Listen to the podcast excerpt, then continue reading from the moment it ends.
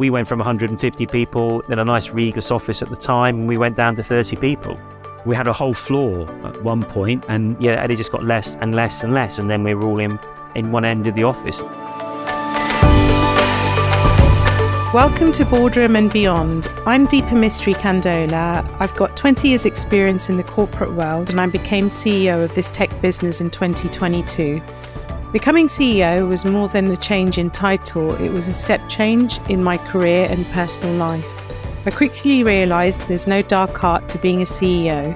Lots of this comes down to lots of experience and common sense. Whether you're already in a senior role or considering your next step into leadership, Join us for jargon free insights into the successes and challenges of both being a first time CEO and running a startup, now scale up business. We'll cover everything from the boardroom and beyond. So, in today's episode, our debut podcast is all about the dot com bubble in comparison to today's Amazon and Google era, which, of course, we know is going through its own changes along with Meta and Salesforce with its restructuring plans recently. So, all really timely. Today, my guest is Mark Carman, Cloud 8's head of sales. Welcome, Mark. Hi, Dipa. Good to be here. So, in today's episode, we're going to be talking about the contrasts and comparisons from the 90s to the 2000s, diving into what's working in the software space in terms of what it's like specifically for our tech, which is HR and employee related. Mark's held various leadership roles back in the industry in the 90s when the dot com bubble hit the UK shores. And now I find myself in a similar role. So I'm sure we'll have lots to talk about what's changed for the better and worse. Yeah, a lot to talk about, I think. Indeed, indeed. So we'll try and keep it short and snappy. So, Mark, yeah. I hear there's lots about the dot com era. I'm obviously a lot like lot younger, and I was probably in sixth form when it arrived. Um, so for us, it meant lots of exciting tech and gadgets to, to use while we were going through sixth form. So, so I guess from my perspective, I'm really keen to hear what was the buzz, the vibe like working with, with the HR tech business back in the 90s. You know, I hear stories of lots of cash sloshing around, people popping champagne on a Wednesday afternoon. And there was this real entrepreneurial buzz, is what I sort of pick up from, from what I read. What was it like from your perspective? Well, I mean, I I was really excited by the whole dot com thing. I mean, I, I, had a fantastic job at the time. I was working in sports publishing, and I had my dream job as a publisher of a rugby magazine. So I could go to any rugby match I wanted to in the world if I wanted to. But meeting friends in America, I was hearing about this whole dot com thing sort of kicking off. And I had like a friend who decided to leave New York and go off to California to go and work for this company that was mailing out DVDs for rental, which ended up being Netflix. So that was a good move. I thought at the time, well, that sounds like an interesting one. And, and, and another girl who she was working at one of the big consultancy firms and gave up the job and she went off to a, a sort of tech startup. She's now one of the kind of, well, she made a bit of money out of Google, you know. So there was all that, there was that, a lot of buzz in America. And, i and uh, I was coming back to the UK and I just, I was talking to because I worked in publishing. I was talking to one of the guys there, some of the young guys, and they said, "Yeah, we need to get into the internet, internet." And I wanted to get into a, a, some form of dot com, and I just thought, well, what am I going to do with publishing? You know, I've worked in publishing and sales promotion. And by chance, I stumbled across a company called Perks for You. And that was the idea was to do empl- actually provide employee discounts. Back in the day, there was a guy there who, who was starting up. I think I was the sixth employee there. And that was my first venture into employee benefits. And one of the main reasons I did it was because having worked for lots of small organizations, I was always quite jealous of the benefits that my friends had who worked at big corporates. And I really wanted to think that we could do something with the internet to try and level the playing field with um, benefits. And, uh, and I thought, yeah, technology would be a great way to do it. And it was crazy days, absolutely crazy. And then we started building up, and the owner had put his own money in there. And this is when I first heard of things called venture capital companies and, and having to have meetings with venture capital companies and you'd you'd go in there with these kind of forecasts, and they'd say, "Oh, it's not ambitious enough," and and I'm saying to them, "Well, I don't think we need to spend that amount of money. I think." Um, we should probably be fairly careful because we're in, in startup mode. And they go, no, no, no, you've got to go big. You've got to go big. It's all this first mover advantage, first mover advantage. And I remember my boss is saying, my boss saying to me, the owner saying, yeah, he said, you know, you've got to be more ambitious. You've got to be more ambitious. And what was interesting was they started hiring people um, at twice my salary as well. They started bringing in people who'd had senior jobs. They came in with these big ideas and kind of flying off the handle, and the VC liked what they were doing. And anyway, we raised all the money and we went from a company of about sort of 15 people overnight in the UK to 150 people and 600 people in the US. We had offices in Tampa and New York and, and in London, and we're buying all the hardware, buying all the software, and we had a sales force of 40 telesales people and 40 field sales people, and we were selling our employee discount scheme at 50 pound a head per year. Wow.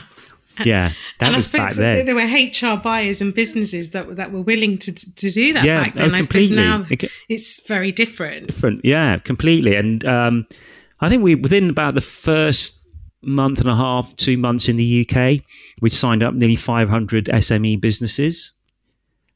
But you would think you'd be able to do that if you had 40 telesales people and 40 field sales people. That's a lot of activity. But then, then we could see what was happening in the US. The whole dot com bubble burst, and then all of a sudden, that kind of free and easy money was just not there anymore. How how long was this bubble for? I'd say, I mean, I was Big. flying over to New York once a month for about a week and living it up for about a year and a half, I think. Oh wow, so, so not really that long. Long, no, no. I remember being in, in New York and I was watching the Super Bowl on TV and every advert was dot .com, dot .com, dot .com. Well, I, I still remember it was at William Shatner advertising Priceline, Yeah. which is now, I think it's booking, they own people like booking.com now, Yeah, but they yeah, kind of yeah. dot dot com dot boom dot bombed and but they survived and things like amazon. But there were just so many dot coms going on there and it was a real real buzz. And then all of a sudden you know i remember being in a meeting with the americans going and saying oh you cannot believe the valuation of the company now. We're worth this much. Our shares are going to be worth this much you know. It was kind of those rodney this time next year we'll be millionaires kind of thing. Yeah. and i remember actually thinking i remember looking at houses thinking oh i could buy that next year possibly I suppose there was a couple of things you said there. So, so obviously because of COVID, so bringing it back to the here and now from a technology perspective, you know, lockdown happened, and it was really successful for our businesses and lots of SMEs in in the tech space because everyone needed a technology. We're all working from home. HR employees had to engage in a different way. Interesting what you said about VCs, this new concept. We, you know, you guys didn't know what it was, and they were telling you to be more ambitious there's been a massive shift in the last 18 months where you know vcs are, are being a lot more cautious towards software businesses yes. and yeah. the investment that they're making. You know so you can go in with a million big ideas but which ones actually have that runway and will give them that return? And, and you get asked a lot of questions you know up, up front. So i think that that's quite a stark comparison. You also mentioned the word hardware. Now Yes. I, I don't even like think about that as running a, a tech business today. We just think about software. So I guess that's a massive change. Every, you know, all of us being on the cloud now. Yeah. I mean, we must have been one of Dell's favorite customers at the time. You know, the guys in Tampa were just ordering PCs like they were going out. And it was actually hard to get some hardware at the time, especially some of the higher end stuff for the developers, because everyone was fighting over it and everyone was paying a pretty penny for it. It's almost like in the same way you remember if you tried to buy a monitor, or an LCD monitor during um, lockdown, it was hard to get hold of them. So we were all kind of just stuck there working with our laptops until until the company sent you um, a monitor, and then they were apologising, saying it wasn't as big as the one in the office, but it was it was an improvement. But just everything, yeah, it was just crazy times. But I think there there are some comparisons now. I mean, you you, you only have to look at the the dot coms again. You know, the the, the, Metas, the Amazons, Netflix, and Alphabet. And they're what they've laid off uh, what 150,000 people now Yeah, yeah. interestingly, I mean, I was doing some reading around it, but would you be twenty eight percent of the people being laid off in those companies work in HR?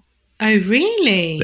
Yeah, and the the rationale behind that is because there's two reasons. One, they think is because there's a kind of a mo- more of a move to AI, Yeah. so you won't need as many people. Secondly, recruitment is being done a lot more online, so you don't need sort of recruitment type people. That's really interesting because I, I, suppose, yeah. you know, if, if, we think about our business, it's doubled in headcount through lockdown. Yes. And we, we, we hired all our people without a HR person. You know, you've got tech, you've got remote onboarding, you dispatch out their hardware, a laptop, yes. you know, which does all their amazing stuff. And then, yeah, I suppose the recruitment, the training, it's all done online. So we've learned a new way of working. Okay. Yeah. And, um, which I think is quite hard, I think, for the people trying to get into the workforce these days. You know, you hear these horror stories of friends, they, they, you know, their kids are graduates and they're trying to apply for jobs, and it's all done online. And they're, they're doing lots of recruitment, not even talking to anyone, not getting any feedback. And if they, if they do get an interview, it's it's it's you know it's a kind of Zoom call as opposed to face to face. So I think it's quite tough for people coming into the workplace.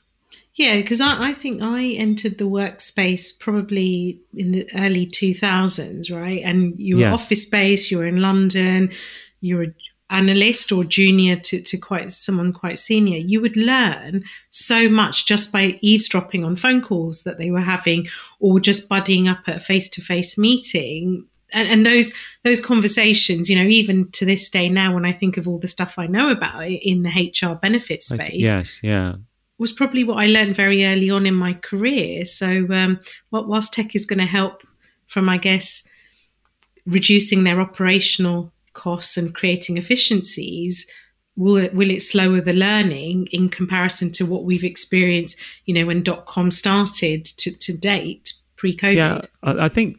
Well, the big big thing that I think the youngsters miss out now is that whole social scene.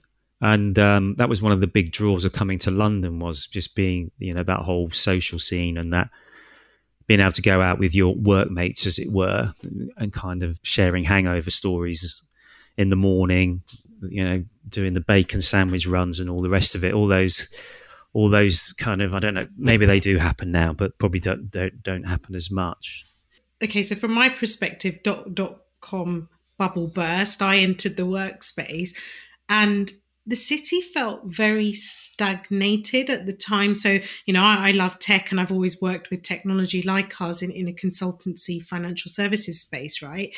And it almost felt like, oh, we tried that. We've had our fingers burnt and we don't want to do it. So we're going to stick to our knitting, which is good advice, underpinned by pensions, benefits, all that kind of stuff. But technology, that's the thing we've we've we've tried and, and not really sure about.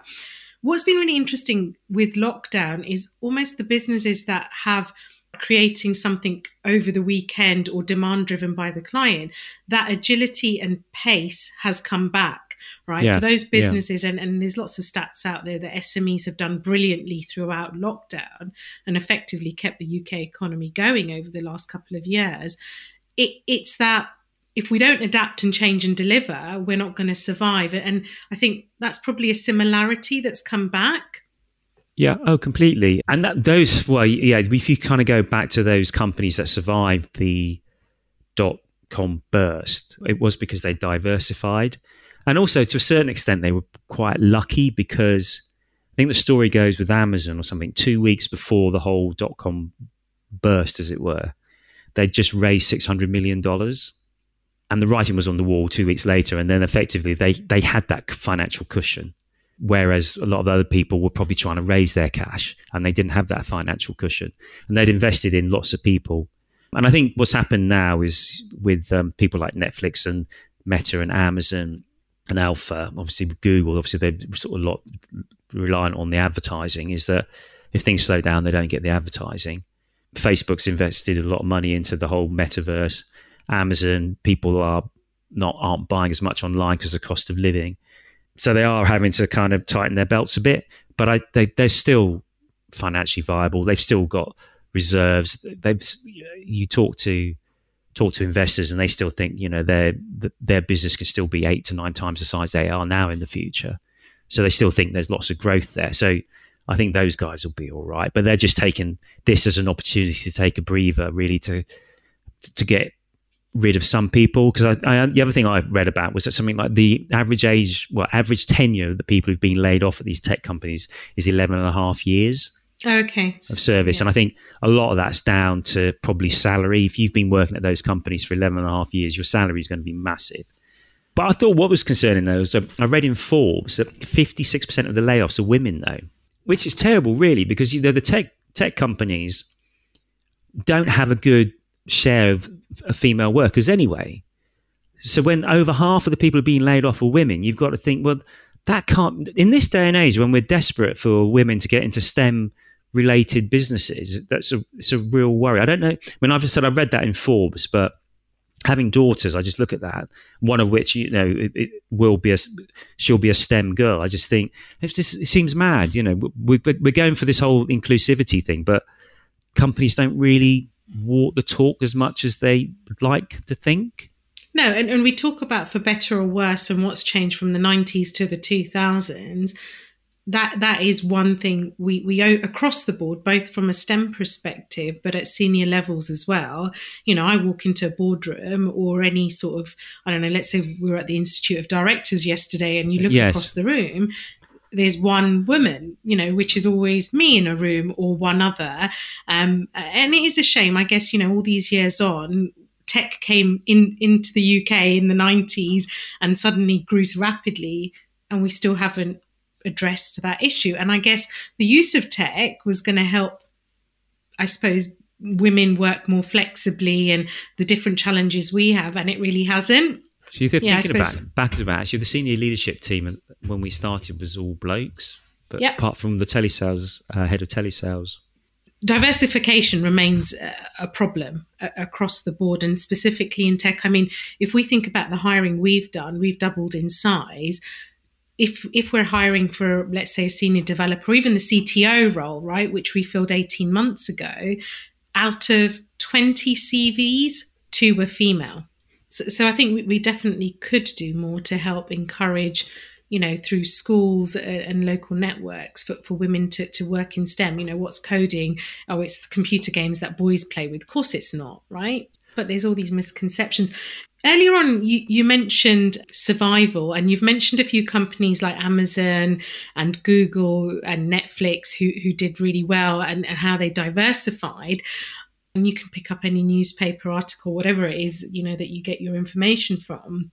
It feels like a pretty dire time for the UK economy and the global economy uh, yes, as a whole, yeah. right? And you know we've got cost of living employers juggling how much can i really afford to increase salaries by? How do i reduce my operational costs? Sales are slow. You know there's lots of challenges both for the employer the employee tech businesses everything. What are the three sort of survival takeaways from the dot com burst that that you would suggest or you know for our listeners to, to think about as we go through another phase which is almost you sink or swim. Yeah, I mean, I remember being in a room in a hotel, and we did this whole um, exercise about there's one life-saving dinghy. Who are you going to save?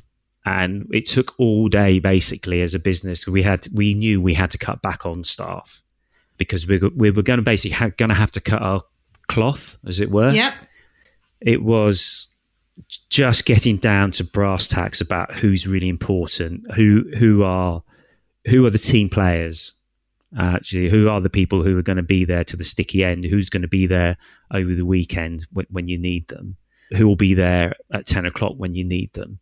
Because there was there was a group of us who really did grow very close and we kind of we, we you know we grazed our knees together kind of thing. And we're still very tightly linked i now i think those people who who got the business to to, to, to, the point where we sold the business. And a lot of those people who went came join for the big IPO, they they you know they were very kind of they weren't any more ambitious than us, but I think they were a little bit more self interested in themselves than the others, and they could see their quality of life suffering. They weren't prepared to have the quality of their life suffer, whereas some of us were just kind of like, well, you know, we have to cut our cloth. And I, you know, we went from 150 people in in an off, in a nice Regus office at the time, and we went down to 30 people. We had a whole floor at one point, and yeah, and it just got less and less and less, and then we were all in in one end of the office, and we got down to 20 people. And, and did that, you know, I guess does that impact that volume of customer that, that you've got, or, or do you end up bolstering more on the technology side? You know, yeah, those- yeah. We just basically focused on the technology. It became very much we have to invest, keep investing in the tech. That's a key area, but maintain awareness of, of who we are. And we were quite lucky because we were one of the darlings of the employee benefit space at the time. And from a marketing perspective, it got to a point where I was handing out leads to the sales guys, and they were they were saying, "Look, can you do that one?" Because I was up in Scotland last week. I've done three meetings up there. Can you, you know? And they were arguing n- not to take the lead because they had too much on, which is from a marketer's perspective was absolutely. I was I was actually sitting there moaning at the sales director saying, "I can't believe your guys don't want these leads." And, he said, "Well, we've got too much on at the moment."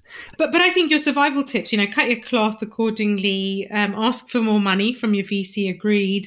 Um, the team, the team is everything. But that transparency as a leader and as a leadership team, if there isn't that two way dialogue, the business isn't going to survive. No, no, and I, you know, I think um, some of us are old enough and ugly enough to be able to be told when we're wrong as well, which is good. Or actually, have you thought about this differently? And um, still being wise enough to go, yeah, okay, there is something different there. Uh, yeah, maybe we should think about that. And I think I think people have to be humble and be prepared to learn and listen and um, take on new things, but also at the same time be prepared to look around for ideas and and just kind of talk things through. I suppose my last question for you, Mark: ten years from now, yes. I'll probably be in your seat and there'll probably be someone else in my seat, a young up and coming CEO. Where, what do you think our, tech HR tech space will look like 10 years from now? As individuals, I just don't think we can rely on the welfare state anymore. And I think HR are taking on more and more of that kind of welfare burden, as it were. And I, it's not, you know, HR does a lot of lot of good stuff, but they are having to deal with cost of living at the moment, people's health and well-being, and I don't see those. I don't see health and well-being improving that as as for a nation. I don't see that happening for a long, long time. I reckon. I reckon over the next ten years, working with HR, people have got to be a lot more self-sufficient and take ownership of things. So I almost kind of see the kind of technology moving into how to be a better you and how employee benefits can help you be a better you as an individual. And it's all about learning. Um, I mean, there's lots of self help books out there and all the rest of it, but I I don't want to download or pay for a self help book. But if I could, if there's lots of different things that can go on that potentially can help improve my life, it's kind of like you know, we were talking about not drinking as much. You know, it used to be used to be able to drink 21 units a week. I can't drink 21 units a week now. I've cut, I have to go down to 14. It's not a target. A it's yeah, but it's kind of, but, it, but it's kind of, but it's kind of. It, I notice the difference. I feel better if I drink less than 14 units per week. That kind of thing. But it's kind of, uh, and then also thinking about all the stuff you don't need to be spending money on. You don't need to be spending that much on 500 megs of broadband and having the 100 gig of data on your mobile phone, but that's almost like a financial well-being. So you, I actually think the whole personal well-being thing, quite a holistic approach, and actually from HR, just trying to get and help people become better people to themselves. Mm-hmm. Will help them as individuals and help their organization as well. So I think any technology that can assist with that. I mean, we know there's loads of mindful apps and there's lots of financial well-being apps and there's lots of fitness trackers and all that kind of stuff. But I think if someone can bring that all together, almost, almost like flexible benefits technology brings all benefits together. If someone could bring that technology, all those different elements together, so it makes it easy for people to, on a daily basis, to sort of, you know, check their steps, check they've done this, check they've done that, and they check their finances, and and that they can see they're progressing, and they want to use this system. They don't want to be ruled by it but they kind of see the value in potentially improving their lot by follow, just changing a few little things. Yeah, I suppose you, are right that there is a lot of technology out there wellness apps education nudges do the right thing, thing. and then you've yeah. got all your fitness apps and all the rest of it and i suppose it's all geared towards a better you and personalizing it towards yourself Thank you so much, Mark, for, for, for joining our first podcast. hopefully, it was um, as enjoyable for you as it has been for me. Yes, always is Dipa. Um, never fa- cease to amaze me. Our conversations. Um, we'll carry on down the pub, I'm sure, at some point. As long as I'm within my 14 pub. units. 14 units, yeah. Brilliant. Thank you very much. Cheers, Dipa. Thank you for listening. You can listen to us for free on Spotify, Apple Podcasts, or whichever podcast app you have. To find out more or to connect with us, find us on LinkedIn and follow the podcast to get the latest episodes as soon as they're available. Thanks for listening and see you next time.